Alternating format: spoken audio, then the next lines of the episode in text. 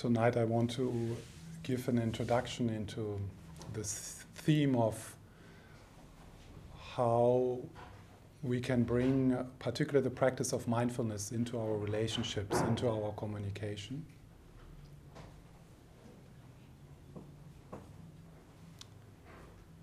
And that's, of course, a vast topic, so I will. Uh, I have picked some some themes out of this. And one thing I want to emphasize tonight is the importance of mindful listening. But before I uh, start to talk a little bit more, I want to sit a few minutes with you quietly so that we can have some space for what I say, but also as a, as a taste of uh, what I mean when I talk about presence, to be present with someone else. Uh, if we want to be present with someone else, we need to be present with ourselves. We need to befriend who we are. We need to make friend with our feelings, particularly with the feelings which are challenging to us. So the way we, we relate to others builds on the way we relate to ourselves. If we have, and we all have it, but to that extent we are afraid of our own feelings, of our own thoughts, of our own inner life. To that extent, we will be afraid of the same feelings in another person. And meeting these feelings in another person then will lead to aggression, to denial, to uh, unskillful, uh, unskillful uh, relating to the pain to the to the feelings in the other person. So where we really have to start in, in the in uh, in this practice is with ourselves. And it's so wonderful because you do, the, do this work with yourself, and in the same time, this is the most beautiful gift you can give others. You know, your own, the development of your own inner peace the development of, of tenderness towards who you are in this moment in your life. That's the most important gift, the most urgent gift you can give the people around you. They are waiting for that. They are, we all have some people in, in our life. They wait for us. They wait for us to be open to them, to be kind to them, to love them. And we can't leave it to others.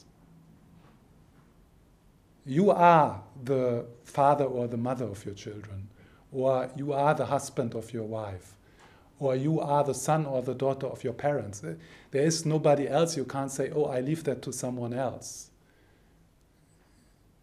So when we um, approach our practice like that, then uh, the practice becomes very beautiful because. Uh, it is a practice which is uh, including others. It's a practice which uh, lightens up this self centered approach which we usually have to whatever we do. Yeah, so now, you know, when we sit quietly and when you listen to me, if we do it really with this motivation, I'm, I'm here not only for myself. Also, of course, but I'm also actually here for the people I meet tonight and tomorrow. You know, particular to the people who are really close to us. That's where we start. And I choose this uh, topic because what sometimes happens, that's a kind of shadow element in the mindfulness practice. What sometimes happens, or in spiritual practice in general, what sometimes happens is it's be, it becomes like a personal trip, a private trip. And you know, spiritual practice, our meditation practice, if it does not affect the way we relate to others, then something is really missing in our practice. Yeah. If our prayers, our whatever we do as practice, if that does not affect the way we relate to others, then we need to really uh, uh, uh, look deeply what, what can we change. Okay, before I go on and on and on, let's, uh, let's uh, so I, you are already quiet, so now I have to be quiet. and um, know, uh, uh, um, a good way to slide into the practice is to connect with the posture. Maybe if you're sitting on a chair, maybe you put both, both feet on the ground if this is comfortable. Straighten up the back a little without being strict.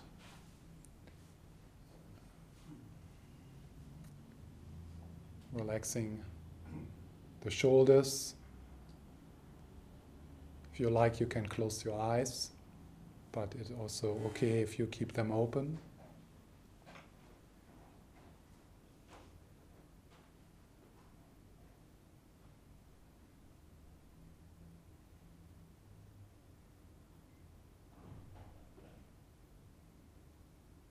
And then, in this gentle, friendly way,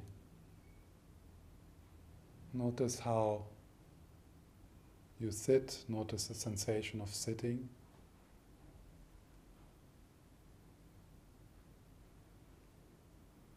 Notice how the floor or the chair carries you.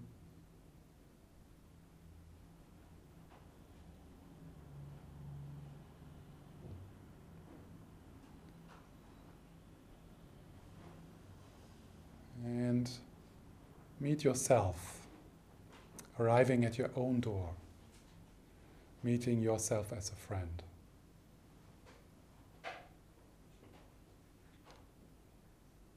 And if your mind is still somewhat agitated, or you have some things from the day which are still present here, that's no problem. There's space here for you, for all of you. Just bring yourself along with your thoughts and feelings, sensations in your body.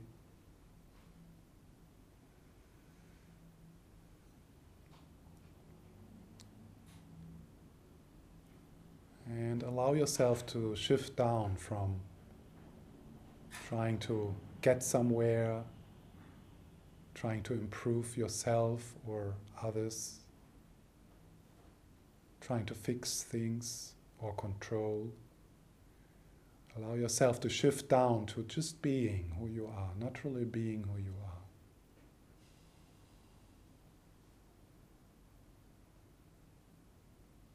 And then, like meeting a friend or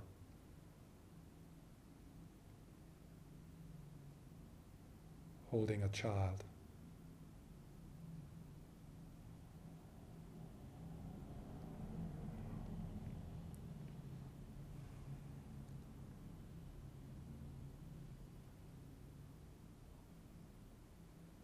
And then in this gentle openness, with a part of your awareness, you start to dance with the breath.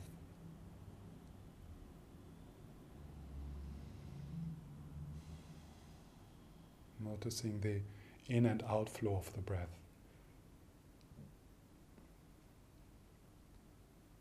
That, that does not mean that you need to feel differently or have different thoughts.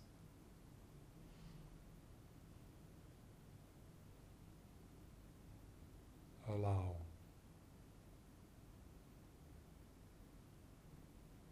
While noticing the breath.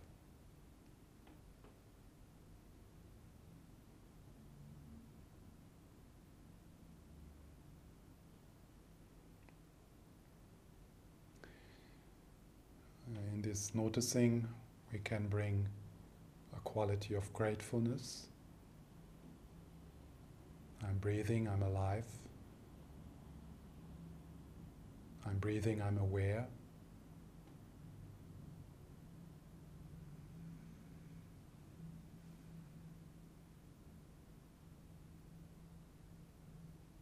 And that is really a wonder.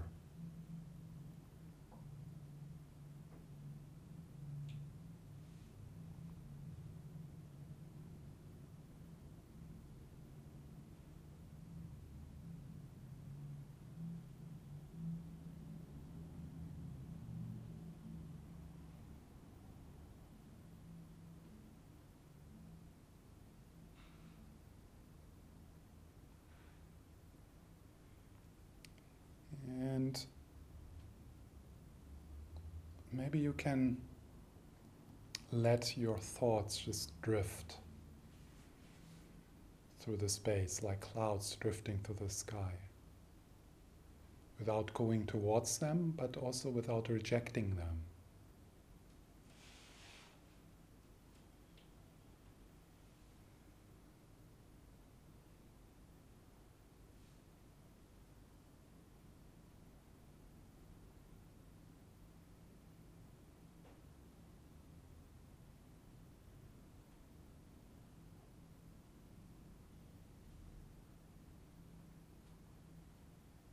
Let yourself be okay. Let this moment be okay.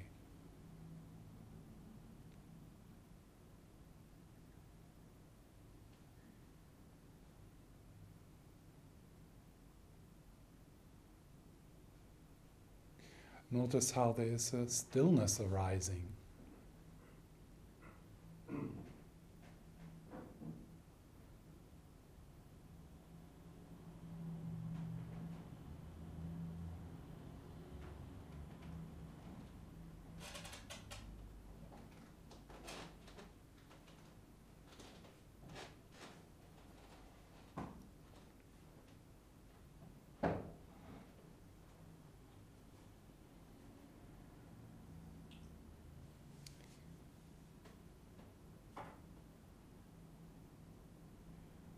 Maybe you can notice how some of the tension in your body dissolves if you really let go into this being carried by the floor.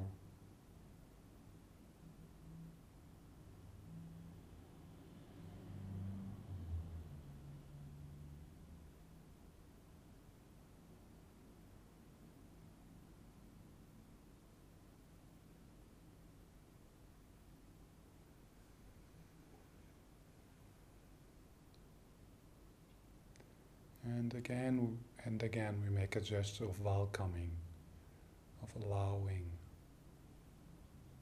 of letting be.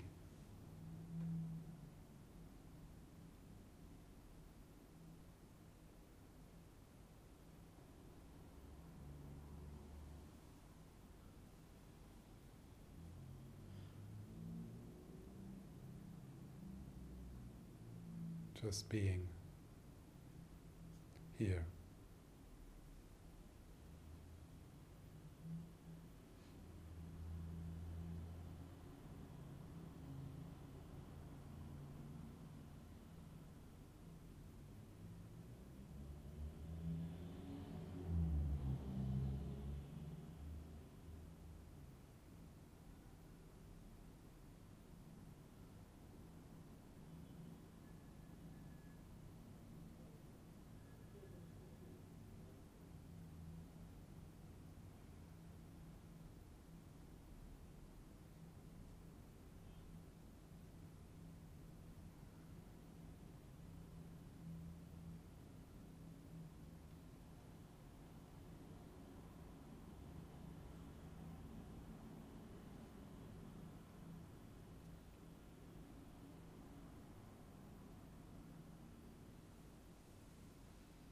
And then, if you notice that you're not present anymore, that you have been hooked by a fantasy, by a judgment, then noticing that is a good sign. And then, without making a big deal, we go back to the breath.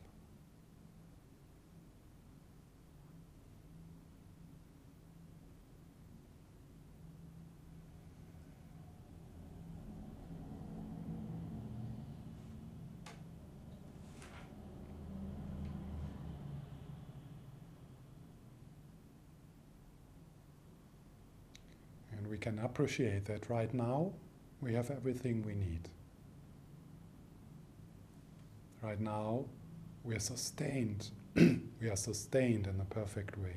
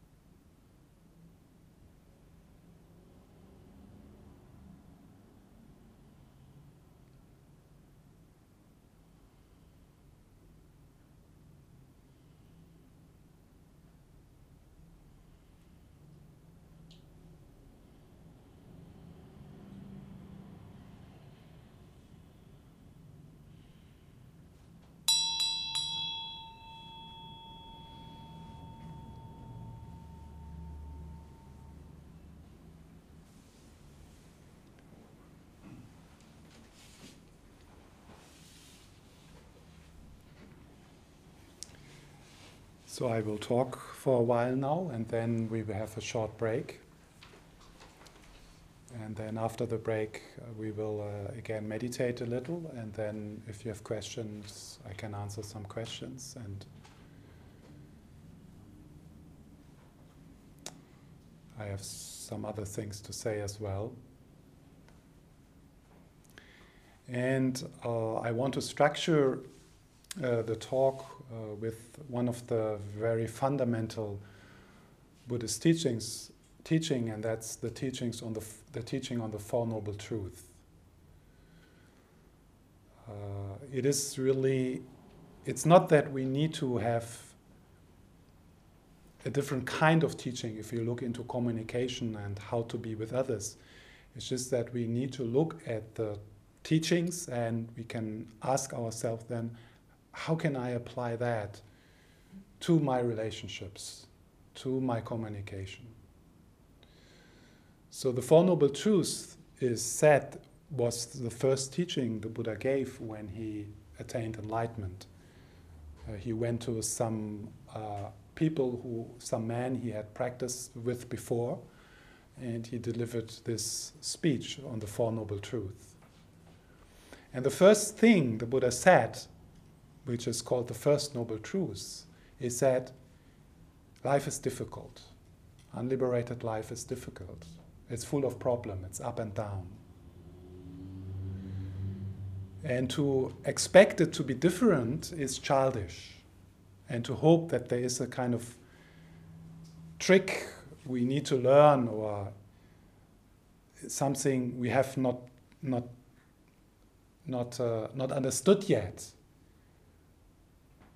to hope that there is this one self-help book which we just need to read and then there will be no pain anymore. Or there is this one course we like weekend course which we just we, we weren't there yet but yeah.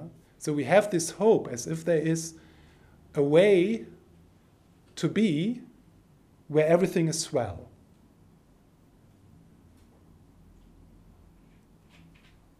But that's not the case so your, our life will continue to go up and down. So when we uh, accept that in regard to our relationship, then we need to accept that being in relationships means to have problems. Just accept that. It's part of the package. And of course, the, the, uh, the, um, the, uh, the conclusion then, okay, now I don't have relationships anymore, because then you have the problems of not having relationships. So it does not matter. You will have problems. So it's not that we did something wrong. It's not that we are with the wrong person, we should have married someone else, or we, we have made the wrong decisions. You know, if you would have married someone else, you would have the problem with that person. So, and that's really a relief to accept that. If you if you go into uh, if you go into relationship, not only in our intimate relationship, business relationships, relationships in your team at work, relationships in a Dharma center, you will have problems, you will have challenges.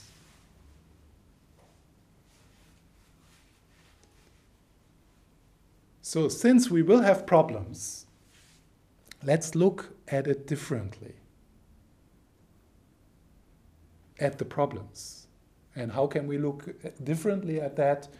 Is, for example, it is the challenges in our relationship which let us grow. Yeah? It's uh, people who are difficult for us, they are actually the best teachers in our life while we are in the difficult relationship, we don't see that sometimes.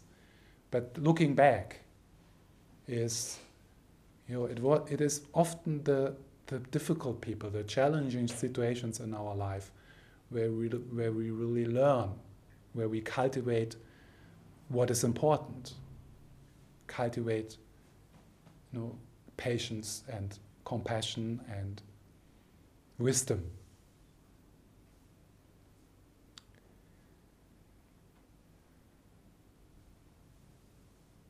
So if if we drop that idea, there is this kind of um, you know I think we are quite influenced by by Hollywood movies. Yeah.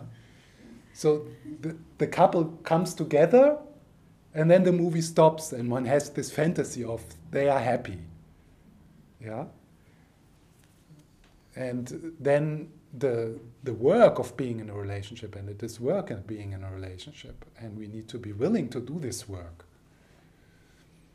um, that's uh, left out. And then we think in our relationship we have done we, we are stupid or the other person is stupid, we're doing something wrong. So relationships are difficult.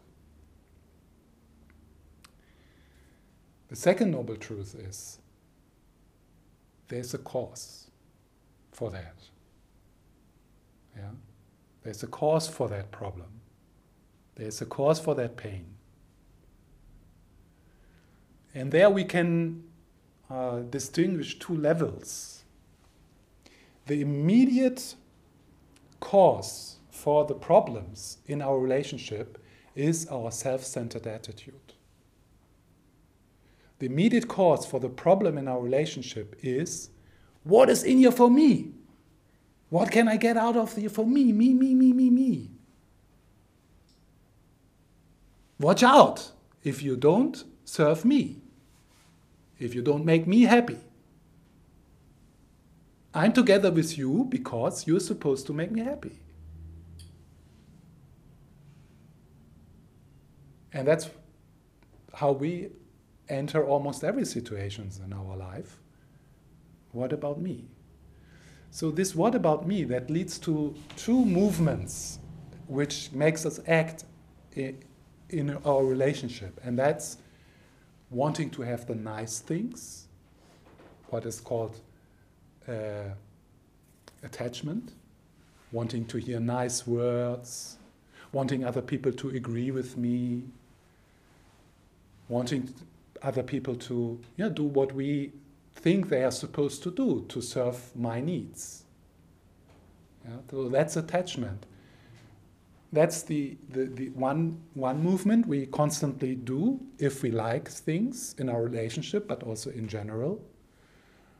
And the other uh, movement is a movement away from what we don't like. Yeah, something we, we just, you know, if we don't like when a, a person says something, does something, and we don't like it and then aversion.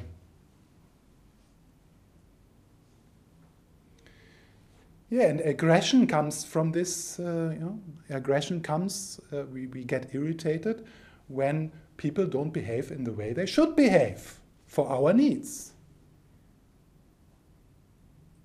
They don't behave in the way they're supposed to.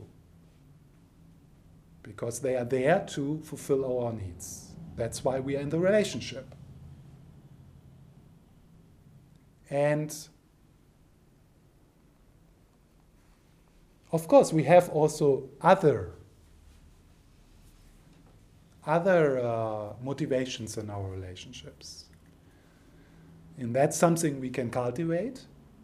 And uh, the self centered approach we can lighten up and weaken through Buddhist practice. But the self centered approach, if we are honest, and it is really challenging, it's painful to see that and to admit that. Yeah, that. Uh, very often when we say I love you, that there is actually not so much love in, in this I love you. There is.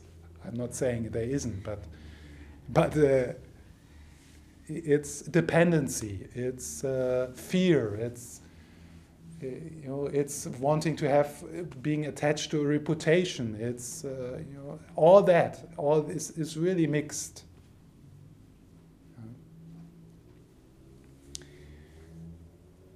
So that's uh, the immediate the immediate cause for the problems in our relationships. It's the self-centered attitude.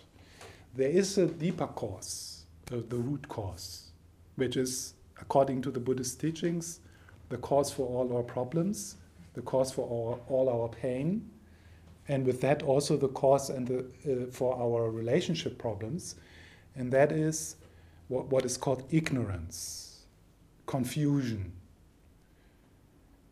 And according to the Buddhist teachings, we're ignorant or confused about how we exist, who we are, how what reality is. We are confused about that. We are ignorant about that. We act in self centered ways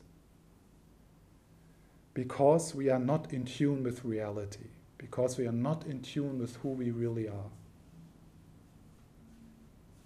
The way this moment appears to us is not the way this moment exists. We are living in a self centered fantasy of how this moment exists and each moment of our life. And this self centered fantasy is something like I'm here somewhere stuck in my body, and I identify with this little tiny part of the universe. That's me. I label that me. So I cut a little tiny part of the universe out with my mind and call that me. And this me, which happens to have your name is the center of the universe from, from our perspective. And what happens to this little me, which is created by us, it's a fantasy, it's an idea, it's a story. We don't exist in this cut off, independent, solid ways, how it appears to us. We are interrelated, we are interconnected with everything. We depend on each other and on the environment. In a way, that's not Buddhist talk, but you can say we are one with the environment. And then out of this oneness, we cut a little part. And this little part and the needs of the little part becomes the most important needs and the most important part in the universe. So the numbers of your account how much money you have on your account, that is super important to you.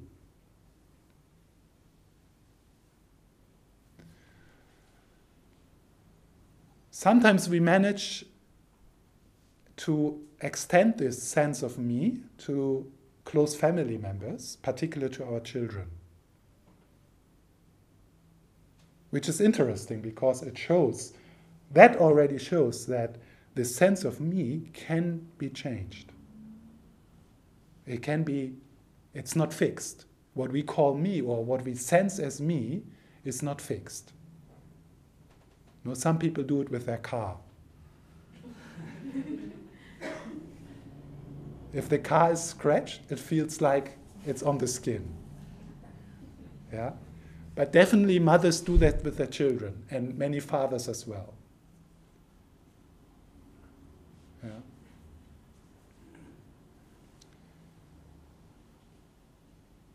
There is an interesting verse about this uh, in Shantideva's book, an Indian master, in the Bodhisattva where he says, You need to be selfish. Just think about yourself all the time, only about yourself. Just see what you are as a little bit bigger. yeah? His Holiness calls this wise selfishness. You know, looking after your environment where you live in is selfishness from this point of view because you're looking after yourself. You're looking after the system where you are part of. So, in a way, uh, serving others, helping others, is helping yourself. And it is possible, yeah, because, as I said, this uh, uh, sense of self is cultivated by our mind, is, is a way to think, and it can be changed. It can be expanded. And it is a good start, at least for for parents to start, you know, to see, wow, I can actually include others in my sense, and other other uh, uh, other being needs become for some parents even more important than one, one's own needs. Yeah. It's a good start. But then, of course, there is this my children. So then this mark this big marker of that's me, which we, which I like. I don't have children. I have very close it around. Then other people included, yeah, into the, their children, but not the neighbor's children. They are not me.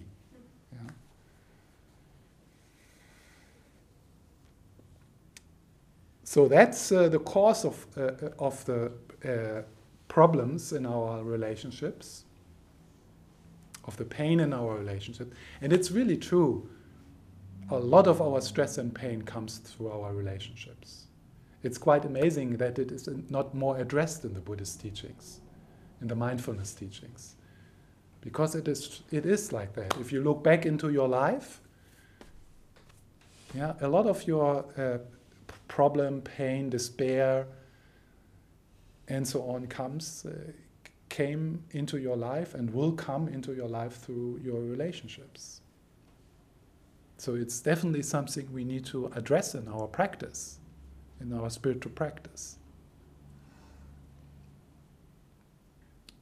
So these two levels of, of the cause, the, the root level, ignorance and confusion, and out of ignorance and confusion, not knowing who you are, we act in self-centered ways. So then the Buddha said in the third noble truth, since we know the cause of the problem, there can be an end. You know, if you stop the, the cause, then there will be no result. So there is a possibility of cessation, uh, of stopping. Yeah? And then in the fourth noble truth, the Buddha uh, described the path. No? How can we train? And there we can again look onto the, onto the immediate, the immediate cause, our attachment and our aversion. So that's one level of our practice. And then uh, the practices which lead to the development of wisdom, understanding who we are and how we exist.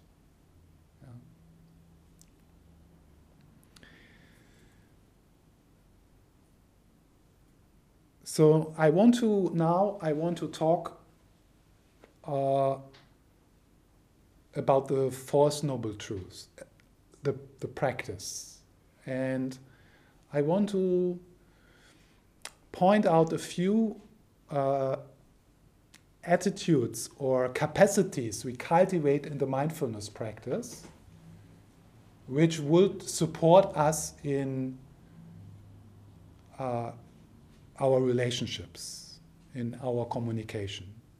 Yeah?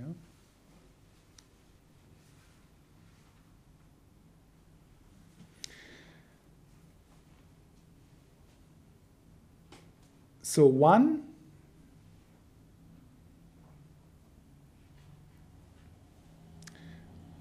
one important capacity one trains in mindfulness practice is one's sensitivity to one's feelings. Yeah? The first step in mindfulness practice is noticing what is happening, recognizing what is happening, getting to know your feelings and stopping to run away from it. So it is a, it is a holding, a stopping, and noticing what is happening. And that's a challenge for us because we are uh, encouraged to run around, to be busy, to distract ourselves, to entertain ourselves.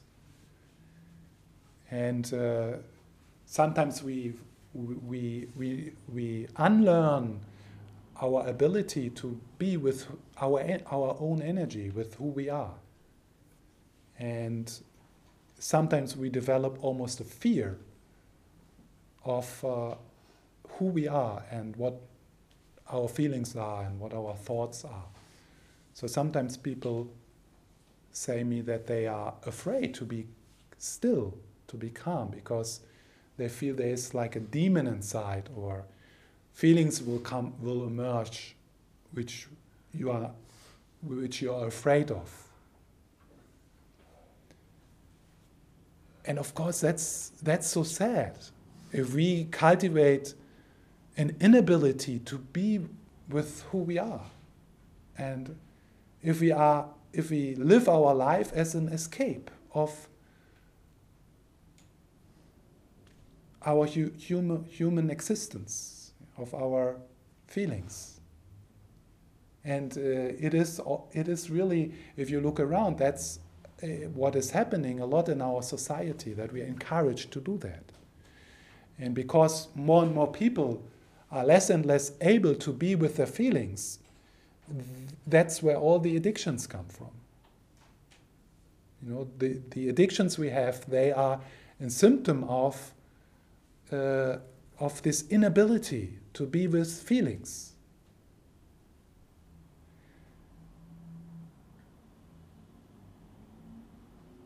And in the mindfulness practice, we uh, cultivate this, this courage and we, we start to experience wow, I'm perfectly equipped to feel all human feelings.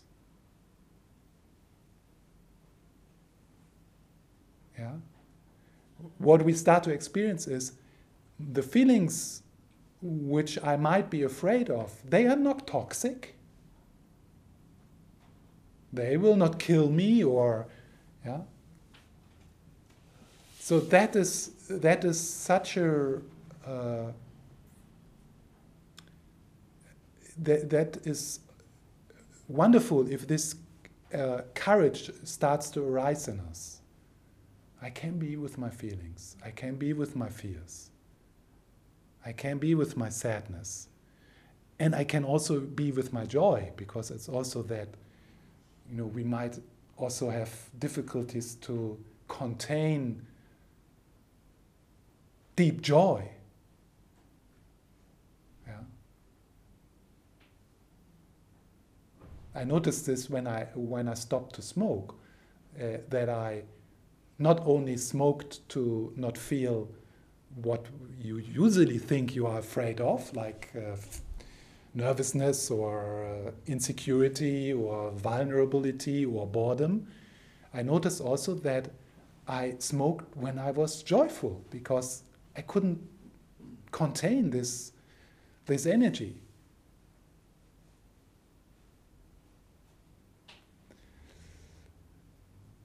So, this uh, increasing sensitivity towards our feelings and befriending them, lose, you know, learning, learning to, uh, to befriend ourselves and to accept the feelings. Yeah? Uh, that uh, is an important, of course, that is such a, that's really the foundation of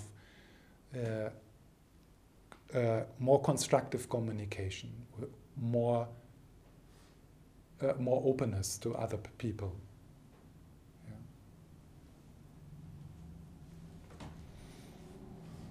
Yeah. As I said in the beginning, the way we we relate to our own feelings, to our own thoughts, that's we bring this to other people.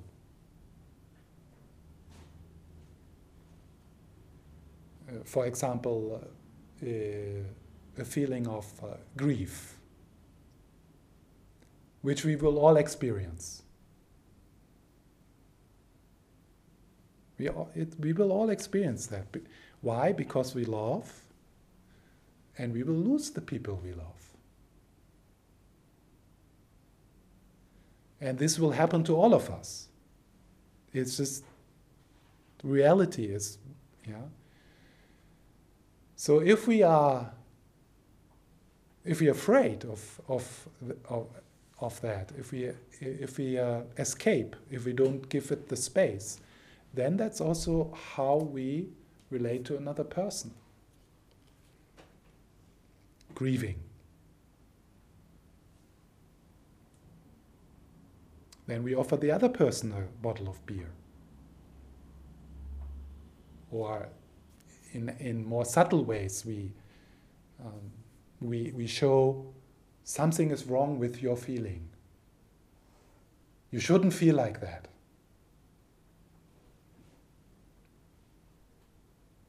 I think that's one of the most important, uh, well, that's an important point um,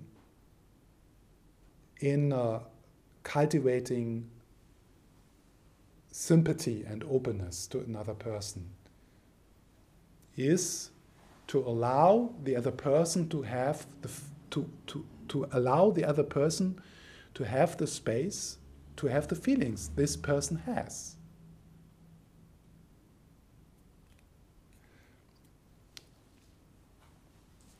Uh, I have this poem. Unfortunately I didn't uh, write down the the author but I just want to um, read one first because it connects with this. Where was it? Ah, yeah. When I ask you to listen to me, and you begin to tell me why I shouldn't feel that way, you're trampling on my feelings. You begin and you begin to tell me why I shouldn't feel that way, you're trampling on my feelings.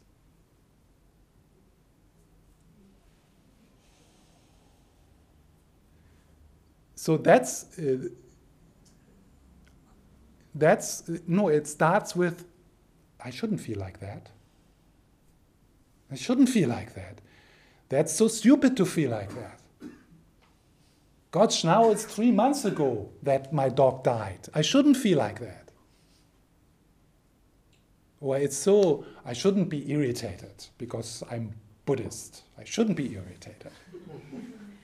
I shouldn't feel like that oh no, I shouldn't have fear. That's just, you know, it's just an interview I'm going to. I shouldn't have fear. I shouldn't feel like that.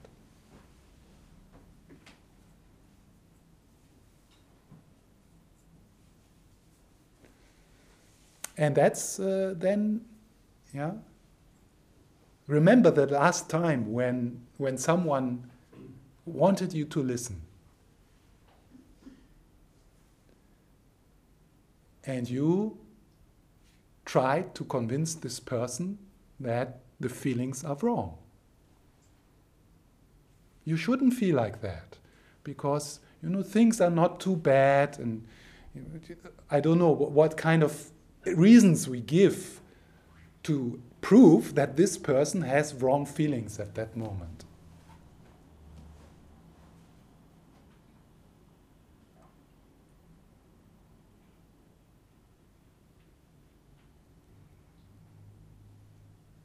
No, the, it's, it's such a beautiful gift, and they are in all of our lives right now.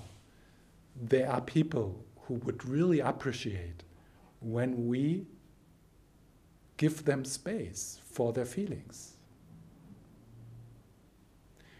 Because we, we can give the space for these feelings, because we know them from ourselves. So that's called empathy.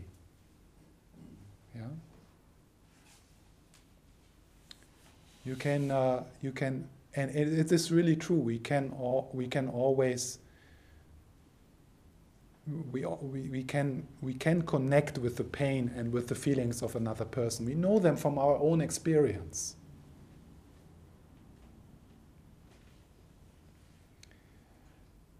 Yes. Okay.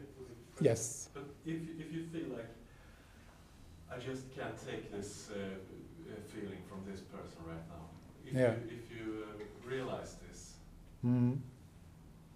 uh, I mean, uh, I'm thinking that must be a, a, a constructive uh, way to do it, just to mm. realize that right now I, I, I feel uh, I, I just I just mm. it's too much. Mm. Yes. So what to do? Yes. I, I think that that's then we would look into the theme of, you know, saying, uh, uh, setting healthy borders, protecting yourself, admitting uh, that things are too much, uh, and then in our practice uh, to cultivate this capacity to be with this kind of feelings, yeah, and then going back. And I, yes, and, and, we sometimes we need to look after ourselves, and we need to accept our um, our limit, not limitations, but our uh, yeah. Uh, we we are not. Uh, and yes. Yes.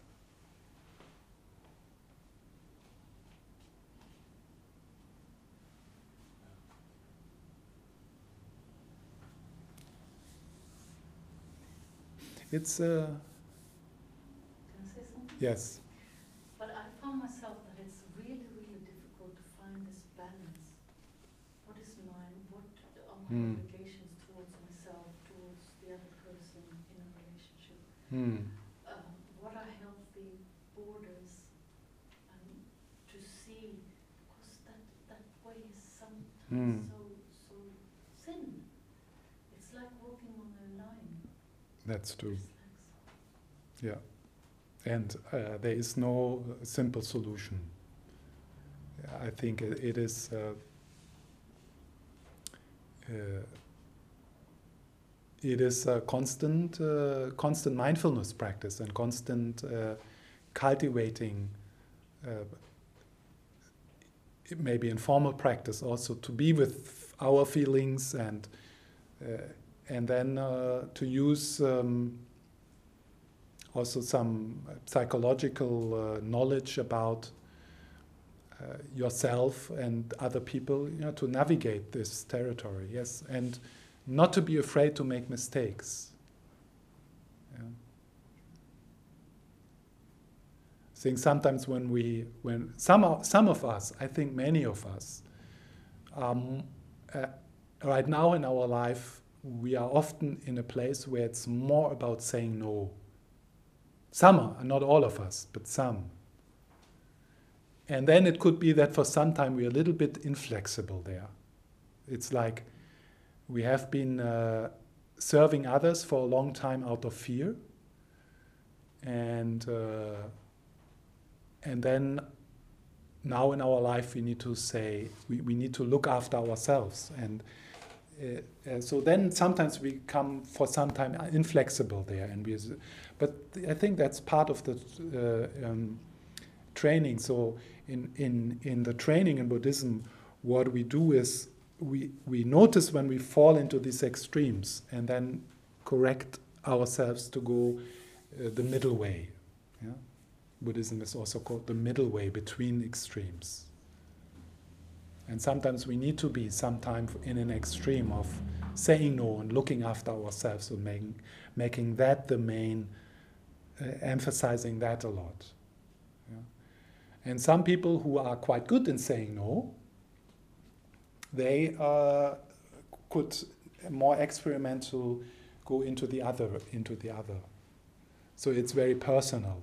But in general, I think many people who come to talks like this and who are interested, or very often it is more the case that these people need to uh, learn to look after themselves and to see that as part of the service for others. It's part of the service we want to give to others is to look after ourselves.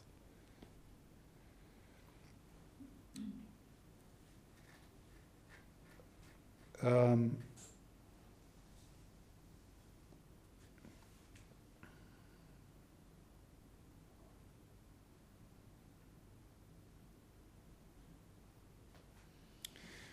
okay, then uh, another quality one uh, cultivates in, um, in mindfulness, and then we have a break, is. Um,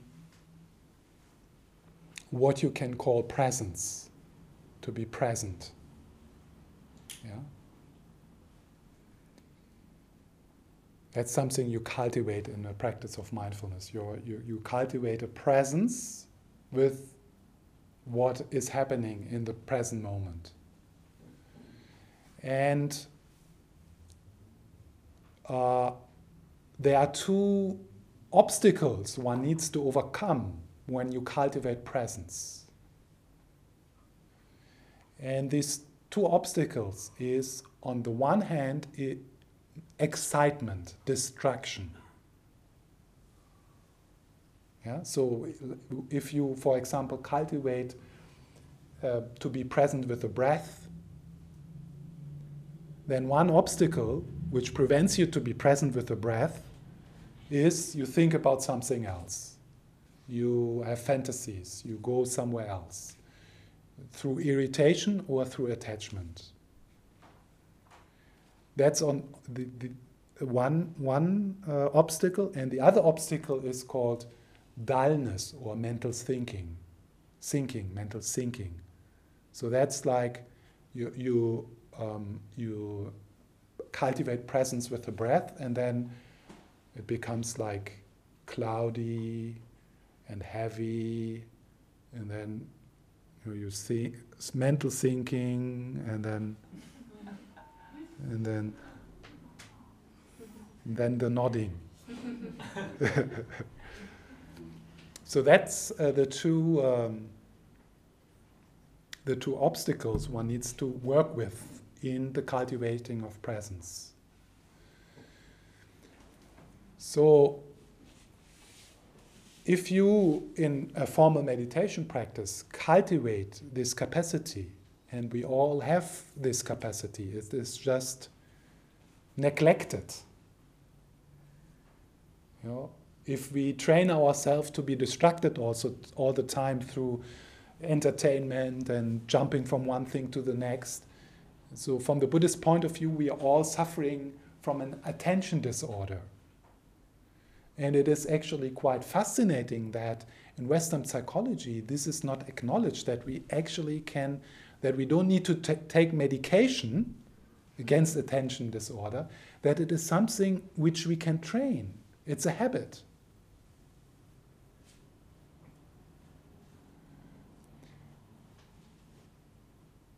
Like in, in Western psychology, they have this like the attention span can be just, I don't know how, how many seconds. But that's not what the uh, Buddhist yogis find out. Yeah? So it is, it is something we can train, which we can, we can cultivate. And of course, this is such a benefit it affects everything, it affects all our whole life. An increased capacity to pay attention, an increased capacity to be present. Uh, and then bringing this capacity to everything we do. Yeah. And of course, uh, to the uh, to our relationships, to our meetings, to to be with another person. And the other um, uh, obstacle, you know, this thinking, this dullness. Yeah? So when we cultivate this in a, in a formal meditation practice, and we are, we are motiv- motivated to bring this quality into our meetings with other people, that is so beautiful. As you know by yourself, it is so beautiful if you feel that the other person is present to you, is listening, and is not thinking about something else, and is also not half asleep. but is really paying attention because, I mean, that's so beautiful and important to be present when we meet other people, when we are with other people. It is very rewarding as well.